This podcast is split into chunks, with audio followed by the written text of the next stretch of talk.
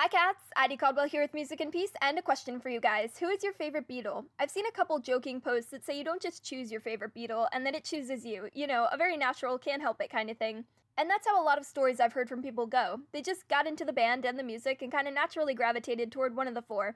I was always a Lennon McCartney girl, leaning more toward Lennon though. And it wasn't ever really a choice, it just kind of went that way.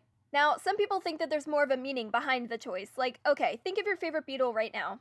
Some people say that if you pick John, you're more of a dreamer, and you might tend to be more strongly opinionated on things and a little bit more rebellious.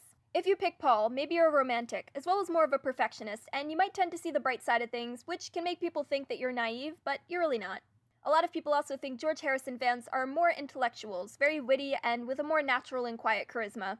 And then Ringo fans tend to be more positive and forgiving in nature, and maybe have a little bit more luck with things in life. So, what do you think? Is that true for any of you? Drop me a line here on ykyz.com and let me know who's your favorite Beatle and why. I'll be right here waiting. Bye, cats!